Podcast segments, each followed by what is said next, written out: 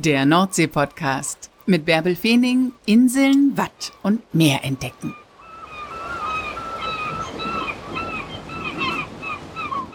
Moin und herzlich willkommen zur 77. Folge des Nordsee-Podcasts. Heute dreht sich hier nochmal wieder alles um die wichtige Arbeit der Seenotretter. Die sind ja für die Suche und Rettung an Nord- und Ostsee zuständig und insgesamt für 3660 Kilometer Küste. Ein ganz schön großer Bereich. Übrigens, seit ihrer Gründung 1865 haben die Seenotretter schon 86.000 Menschen das Leben gerettet. Eindrucksvolle Zahlen. Was das konkret heißt, hat Hanno Renner, der zweite Vormann der Station in Cuxhaven, schon in der letzten Folge eindrucksvoll erzählt. Doch es gibt noch viel mehr zu erzählen. Und wir machen genau da weiter, wo wir letzte Woche aufgehört haben. Wie lange kann ein Mensch pro Grad aushalten im Wasser? Kann man überhaupt nicht beantworten. Es gibt äh, Tabellen, die so an Richtlinie, einen äh, groben Rahmen abstecken und äh, das hängt vom Menschen unterschiedlich ab, wie korpulent er ist, wie ganz wichtig, wie bekleidet er ist. Mhm. Also macht einen ganz großen Unterschied, wenn er mit der Badehose äh, im Wasser springt oder leicht bekleidet jetzt um diese äh, Jahreszeit, dann kann das sein, dass das, wenn er Pech hat, ein paar Minuten vorbei ist, dass er noch nicht mal unter Kühlung stirbt, sondern am, am, am Kälteschock, wo das Nervensystem dann äh, ja mhm. daran hindert, äh, die Schwimmbewegung auszuführen, also wenn das so runtergekühlt wird. Wenn er einen Kälteschutzanzug hat, äh, verlängert sich das Zeitintervall schon wieder auf mehrere Stunden. Und das mhm. weiß man ja vorher am Anfang nicht. Also wenn das heißt Mann über Bord, kriegt man vielleicht später im Laufe des Einsatzes noch eine Information, ob der Mann einen Überlebensanzug anhatte oder nicht. Und äh, selbst da gilt, so lange wie möglich suchen, also sprich, äh, so lange bis eine Suche wird erst abgebrochen, wenn definitiv keine Überlebenschance mehr besteht. Mhm. Denn nichts wäre ja furchtbarer, als der Mann schwimmt da noch rum. Die Fahrzeuge, die Lichter von den Hubschraubern, von den, Fl äh, von den Schiffen, die ihn suchen und irgendwann drehen die ab und fahren nach Hause. Das wäre grausam. Das, das, darf nicht sein. Ne? Und deswegen äh, guckt die Seenotleitung in Bremen eben mit entsprechenden Datenbanken, mit entsprechenden Tabellen nach, äh, so in welchen Größenordnungen bewegen wir uns und dann wird immer noch eine Sicherheit draufgeschlagen und die Suche eben erst eingestellt und abgebrochen, wenn man sagt, so, da ist Nun, nicht vorher. Kommen ja die Herbst oder jetzt kommt die Zeit der Herbst- und Winterstürme. Die Nordsee wird rauer, die Winde werden kräftiger. Gibt es Grenzen für Sie, wann Sie nicht mehr rausfahren oder fahren die Seenotretter immer raus? Wir fahren immer raus. Dafür sind die Schiffe gebaut. Es heißt nicht, dass es äh, für uns keine Grenzen des, einmal des Machbaren gibt oder dass uns da draußen nichts passieren könnte. Mhm. Also bei fünf, sechs Meter See, äh, das kann man auch nicht irgendwie aus dem Wasser kriegen will. Hatten Sie schon so einen Einsatz? Noch nicht, aber ja, also wir sind bei so einem Wetter schon unterwegs gewesen, aber dass ich jetzt dann auch noch bei so einem Wetter einen aus dem Wasser holen mhm. musste, mhm. das Gott sei Dank noch nicht. Mhm. Aber es könnte auch sein, dass man ein Fahrzeug, was da vielleicht manövrierunfähig treibt, auf den Haken nehmen muss, also absteppen muss. Das wird auch schon eine haarige Geschichte. Dass es nicht auch ungefährlich für uns ist, äh, zeigen zwei tragische Unglücke, einmal von der Alfred Krupp und von Adolf Bernpool, wo mhm. Katzungen eben äh, ganz oder teilweise ums Leben gekommen sind, wo sich aber auch gezeigt hat, ja gut, dass die Konstruktion des Schiffes, die hat gehalten, also sprich, äh, dass die Fähigkeit, sich selbst aufzurichten, das hat das Schiff gemacht. Es hat leider nur äh, den Kollegen nichts genutzt, weil sie äh, dann trotzdem auf See geblieben sind. Und ähm, ja, deswegen, das muss man im Hinterkopf behalten. Also es gibt da keine absolute Sicherheit und auch wir müssen, wenn wir bei so einem Wetter rausfahren, eben doch extrem vorsichtig und umsichtig sein. Wenn man im Großen wie im Kleinen an den, an den Fischkutter denkt, unverhofft kommt oft und ja. Das heißt, man muss besonnen sein. Das Risiko, ja, das Risiko fällt mit und es gibt keine absolute Sicherheit. So eine Grundsee, die, die Leute, die sie erlebt haben, können leider nicht oft davon berichten, weil sie es mit dem Leben bezahlen. Mhm. Mittlerweile ist es wissenschaftlich nachgewiesen, dass es diese Monsterwellen gibt. Mhm. So, und das Mittel dagegen weiß keiner. Ja, ja, das hat die Alfred Krupp, die hat Grundsee ja. gehabt, ne? Mhm. Genau, vermutet man. Ne? Ja. Genau weiß es auch keiner, aber äh, ja, wenn man da auf absolute äh, Sicherheit bedacht ist, das würde ja bedeuten, nicht rausfahren. Ja, dann könnten ja Sie Ihren Job nicht machen. Ne? Das, genau, ja. ja. Was normalerweise ja auch, äh, ich werde also manchmal angesprochen von Leuten, dass wenn da in Nachrichten kommen ja dann die Meldungen von Sturm und äh, es geht durch die Tagesschau, jeder weiß und dann denkt, oh Mensch, Hanno, jetzt bist du da in Cuxhaven und telefoniert man die Tage und sagt, hatte jetzt viel zu tun gehabt. Ich sage, nee, wir haben im Hafen gelegen. Mhm. Wir fahren natürlich nicht zum Spaß raus bei dem Wetter, wenn wir sagen, ja, äh, und wenn die meisten anderen Schiffe das nämlich genauso machen, also richtig äh, Orkan hatten wir es auch schon mal, da sind die, die äh, Frachter auf der Elbe praktisch auf und ab gefahren und haben die gefährlichen Bereiche gemieden. Mhm. Sind also weiter äh, im, im Binnenbereich, so das ging, haben das, das schlechte Wetter abgewettert und sind dann später raus und dann passiert eben auch entsprechend nichts. Mhm. Haben alle das Richtige gemacht. Nur wir können uns das in dem Sinne nicht aussuchen. Also können wir schon, der Einsatz ist freiwillig, aber äh, wir sind halt dazu da, um dann rauszufahren, äh, wenn dann trotzdem was draußen passiert ist. Und das ist eben ja das gefährliche Riskante, weil wenn man einem dann helfen will, man begibt sich ja in die gleiche, das hat ja einen Grund, dass der da in Seenot ist. Mhm. Ob er nun aufgelaufen ist oder bei schlechtem Wetter oder alles. Und jetzt muss man sich in die ähnliche Situation begeben und mit dem zusammen will man dann da wieder rauskommen.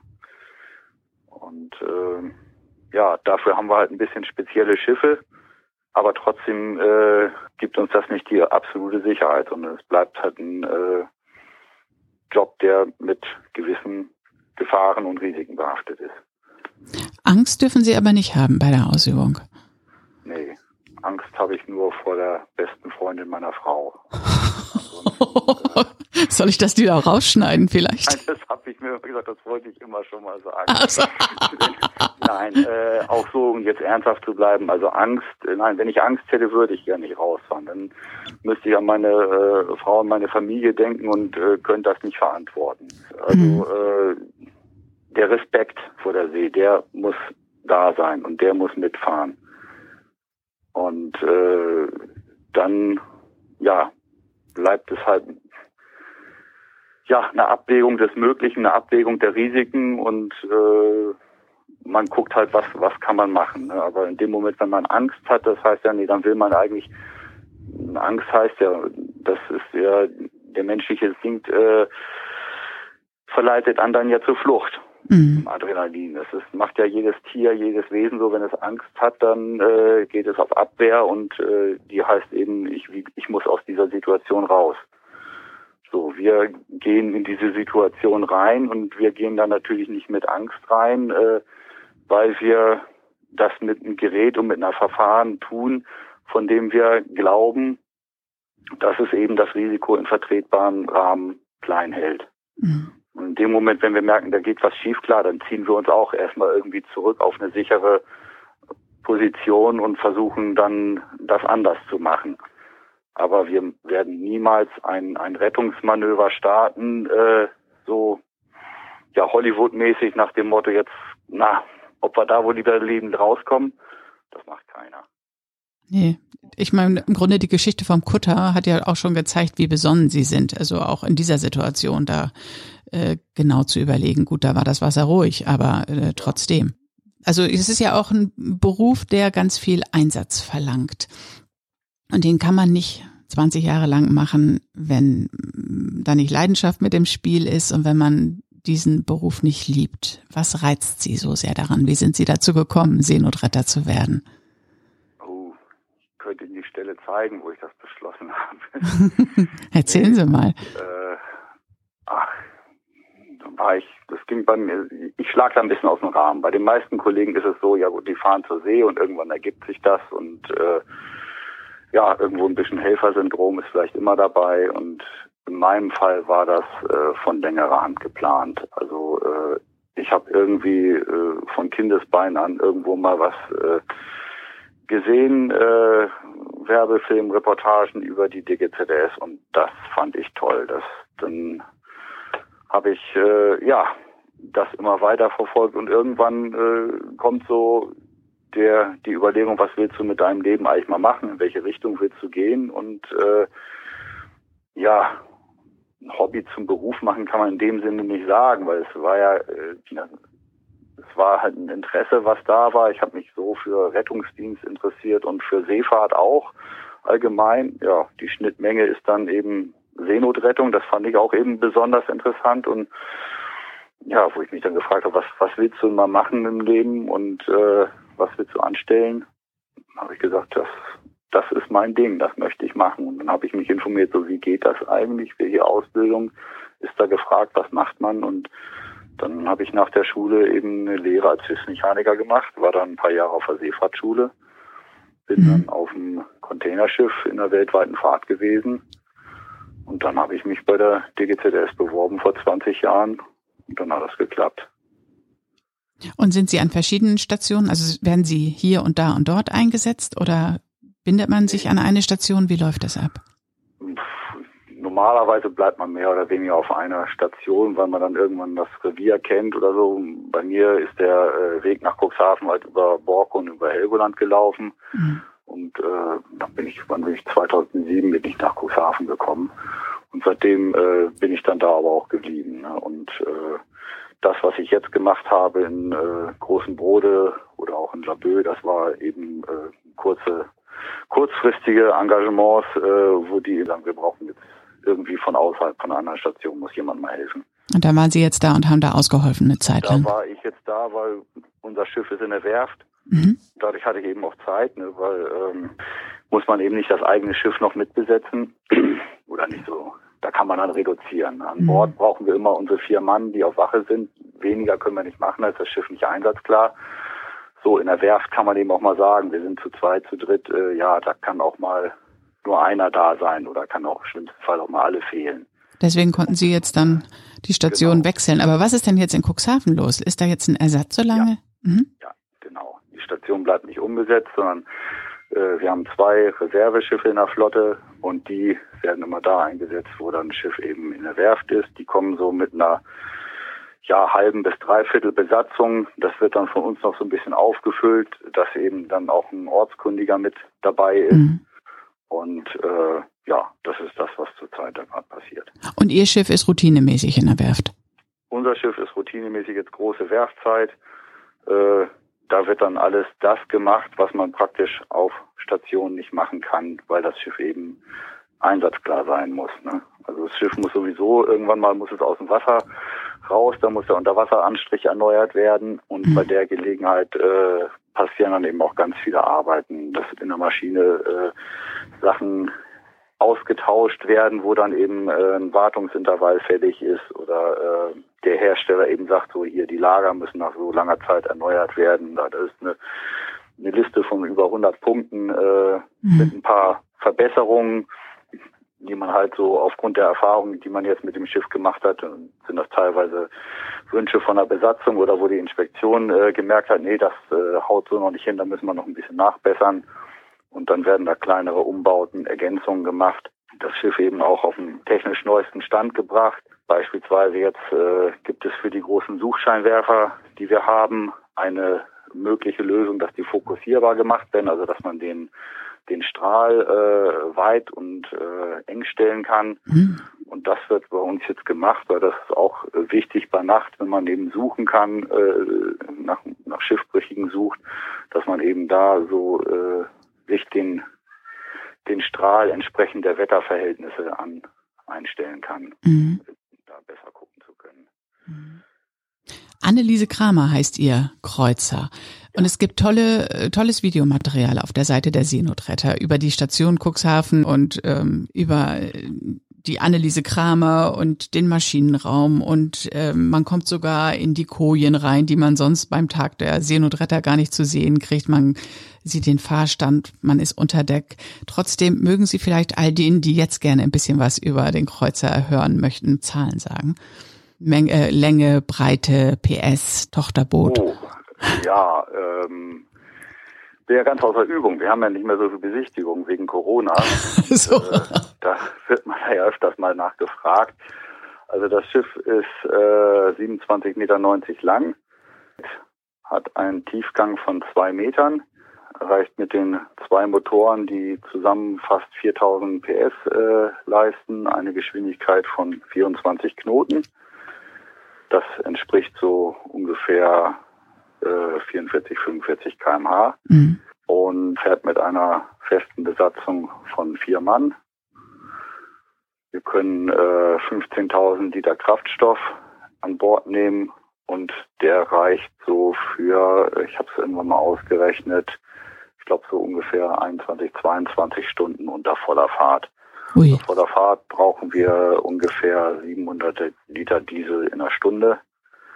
Und äh, ja, das kommt aber, also die Einsätze sind meistens nicht so lang und wenn sie lang sind, dann sind es Suchfahrten und da fährt man naturbedingt zwar mit voller Pulle hin, aber die Suche selber äh, passiert dann mit langsamerer Geschwindigkeit und da längerer Ausdauer. Mhm. Also wir müssen, haben, haben noch keinen Einsatz gehabt, wo wir gucken müssen, na, da müssen wir jetzt erstmal irgendwie zurück, wir haben nicht genug Kraftstoff, sondern wir bunkern immer äh, ab einer erfahrungsgemäßen Schwelle, äh, wo wir gesagt haben, jetzt machen wir wieder ein bisschen voll und da sind wir immer mit gut gefahren. Also dass mhm. wir so mindestens 7000 Liter an Bord haben und äh, eine Menge.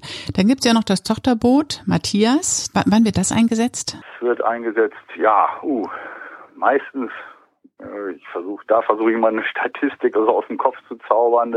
Gefühlt, also mehr als die Hälfte der Einsätze äh, kommt es irgendwie zum Zuge. Ich glaube sogar zwei Drittel. Also das Tochterboot wird eingesetzt immer dann, wenn äh, nicht genug Wasser da ist, dass der Kreuzer mit seinen zwei Meter Tiefgang daran kann. Das Tochterboot hat einen Tiefgang von 80 Zentimetern, 1,20 Meter oder ungefähr 1,20 Meter weniger, aber diese 1,20 Meter entscheidet damit, wie, wie nah man irgendwo rankommt, gerade wegen der ganzen Sandbänke, wegen der äh, des Tidenhubs, der bei uns so ungefähr drei Meter beträgt. Mhm. Äh, ja, und dann kommt das Tochterboot also zum Einsatz im Flachwasser und es kommt zum Einsatz immer, wenn wir Menschen aus dem Wasser holen müssen. Da ist es einfach das einfachste und schnellste Mittel. Sprich, der Kreuzer, der hat ja eine, eine Bordwand, die ist, je nachdem welche Stelle sie nehmen, zwei Meter oder drei Meter hoch. Und da kriegt man unmöglich einen Menschen hochgezogen. Ja, der, der schwach im Wasser liegt, den kriegt man da ja gar nicht genau. raus. Abgesehen ja. davon, dass er, wenn man ihn senkrecht hochzieht, dann kann er bei Unterkühlung sogar tot sein, wenn er oben ankommt. Hm. Er muss eigentlich horizontal liegen bleiben. Und das Tochterboot hat da eine ganz geniale Konstruktion, nämlich in der Seite ist eine Bergungspforte, eine Tür, die man aufmachen kann und dann sind noch ein paar Zentimeter zur Wasserlinie. Die, die Pflicht vom Tochterboot, die ist selbstdänzend, also wenn da mal eine Welle reinschwappt, das läuft auch wieder ab.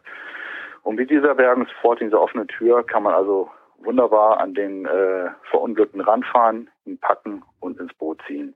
Dann bleibt er horizontal liegen, dann ist er im Boot, dann fährt man mit dem Tochterboot wieder in den Kreuzer rein und hat ihn aus dem Wasser. Mhm. Ähm, ich bin erstaunt, dass dieses System noch so wenig von anderen Rettungsdiensten kopiert wurde, auch international. Ich habe einige äh, andere Konstruktionen gesehen, auch mal getestet. Ich war mal in so einem Austausch von Personal in Norwegen dabei und da haben wir sowas gefahren. Die haben einen nett aussehenden Lift so am Heckspiegel gehabt und dann der Teufel steckt doch im Detail. Da waren einige Sachen, die waren nicht zu Ende gedacht, wo man sagt, ja, das äh, kommt auch nicht jeden Tag vor, dass er mit dem jemanden aus dem Wasser holen muss. Und in der Übung kann er am Ende aufstehen und geht die letzten Meter. Ja. Und, äh, aber das hilft ja nicht, wenn das in der Übung so ist. Nee. Ja, natürlich, aber so eine Bergungspforte ist halt, die muss halt auch konstruktiv vorgesehen sein. Die kann man schwer an dem Boot im Nachhinein nachrüsten. Mhm. Das ist natürlich auch eine, eine Kostenfrage und trotzdem, äh, da sage ich, da haben wir wirklich also äh, die ultimative Methode in meinen Augen, um äh, so einen Menschen aus dem Wasser zu holen. Äh, das einzig limitierende oder der Schwachpunkt ist dann noch, wenn wir dann den Menschen im Tochterboot haben und das ist so schweres Wetter, dass wir das Tochterboot unter Umständen nicht wieder aufnehmen können dann muss das Tochterboot halt alleine nach Hause fahren oder so lange fahren, bis wir irgendwo eine Gegend erreichen, wo wir ruhigere See haben, dass wir dann ein Aufnahmemanöver starten können. Das heißt, das heißt dann, dann ist der Gerettete stärkeren ähm, Schwankungen ausgesetzt, wenn er mit dem Tochterboot zurückfahren muss? Das wird ihm dann weniger interessieren, aber wir haben äh, je nach Zustand, wir haben natürlich an Bord auf dem Rettungskreuzer bessere Möglichkeiten der Versorgung. Kommt genau, da ist der... Das Tochterboot ist sehr eng, da ist sehr laut drin. Mhm. Ich glaube, im Zweifelfall ist das immer noch besser, als draußen in einer wenig geraten kalten Nordsee äh, zu schwimmen. Ja. Aber äh, natürlich schöner ist es, wenn man dann im Bordhospital äh, ist, wo man eine, eine Krankentrage hat, wo wir ein EKG haben, Absaugpumpe, äh, mhm. Sauerstoff. Gut, das haben wir, Sauerstoff haben wir auch, aber äh, auf dem Tochterboot, aber das ist natürlich auf dem Kreuzer besser einzusetzen. Und äh, so versuchen wir natürlich anschließend mit dem Tochterboot dann äh, reinzufahren äh, ja, wie gesagt, wenn das nicht ginge, Gott sei Dank, das Tochterboot ist genauso konstruiert wie der Kreuzer, also da können die sie auch äh, in den Innenraum zurückziehen, machen die Tür zu und dann kann das Tochterboot sich genauso selber wieder aufrichten äh, wie der Kreuzer. Mhm. Dass sie also mit maximal möglicher Sicherheit äh, dann den Weg nach Hause antreten können. Okay. Auf einen letzten Einsatz will ich noch zu sprechen kommen, der ja ein ja. Spektak das spektakuläre Ende einer einjährigen Segelreise war und in den in den Armen der Cuxhavener Seenotretter endete. Ich war nicht dabei, also da ist eine, eine Segelyacht, die äh, war es eine Weltumsegelung oder war, kam sie einfach nur aus der Karibik zu? Ja, sie waren ein Jahr unterwegs gewesen.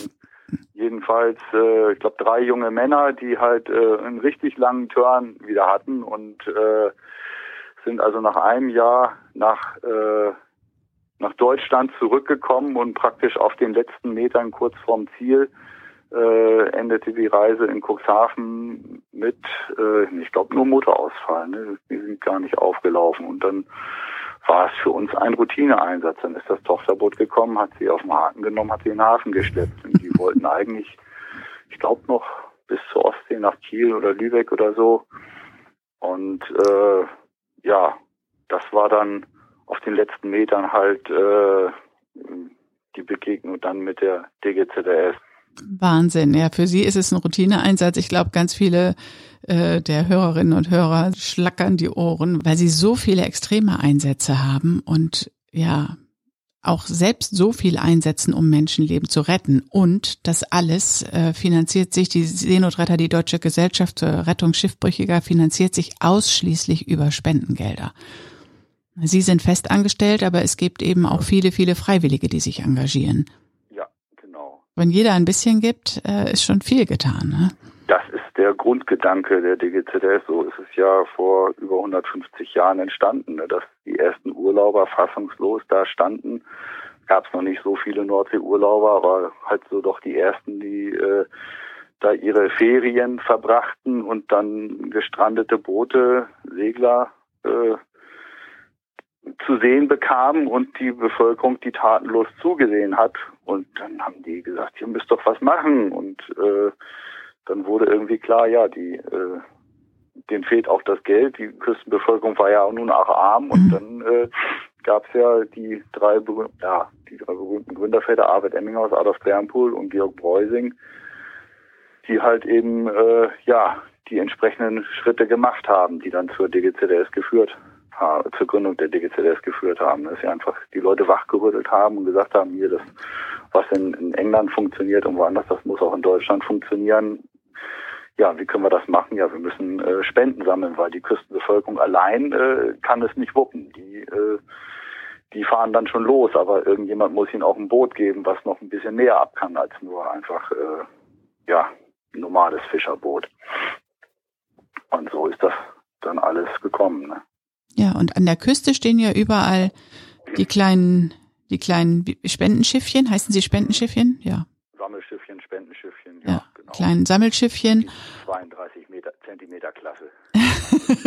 ja, ne? Und da kann man ja mal ein paar Münzen oder ein Scheinchen reinstecken, wenn man sie sieht, oder man kann auch einfach Fördermitglied werden und eine ähm, regelmäßige Überweisung machen, einmal jährlich oder auch häufiger. Aber auf jeden Fall äh, kann jeder, der möchte, die Seenotretter unterstützen. Ganz egal, wo er jetzt zuhört.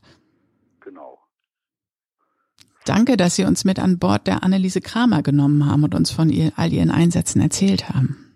Ja, sehr gerne und kommen Sie uns ruhig besuchen, wenn das mit der Pandemie dann wieder vorbei ist und wieder möglich ist. Dann haben wir irgendwann unsere Türen auch wieder offen. Ja, ein bisschen dauert es wohl noch, aber im Sommer gibt es ja auch immer den Tag der Seenotretter. Vielleicht findet der ja im kommenden Jahr wieder in Präsenz statt. Ansonsten guckt euch einfach mal die Seite der Seenotretter an. Da gibt es umfassende Informationen. Und wenn ihr den Seenotrettern auf Facebook oder Instagram folgt, dann bekommt ihr auch was von den aktuellen Einsätzen mit. Spendeninformationen haben wir ja gerade schon ausführlich gegeben. Die Details dazu gibt es aber auch auf der Internetseite www.seenotretter.de. Das war's für heute im Nordsee-Podcast. Wenn ihr noch mehr Lust auf mehr habt und auch noch auf ein bisschen Abenteuer, dann hört gerne in meinen zweiten Podcast rein, Expedition Ocean Change, den ich zusammen mit Arvid Fuchs mache, der ja gerade in Deutschland ist, aber jetzt damit beschäftigt ist, Teil zwei seiner Expedition Ocean Change vorzubereiten. Also da ist es auch wirklich immer spannend, weil Arvid einfach in ganz entlegenen Regionen unterwegs ist.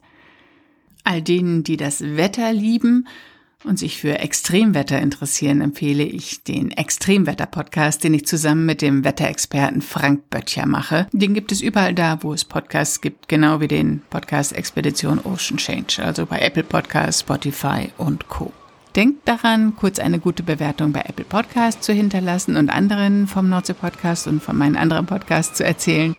Ja, und da freue ich mich, wenn wir bald wieder zusammen am Meer unterwegs sind. Alles Gute!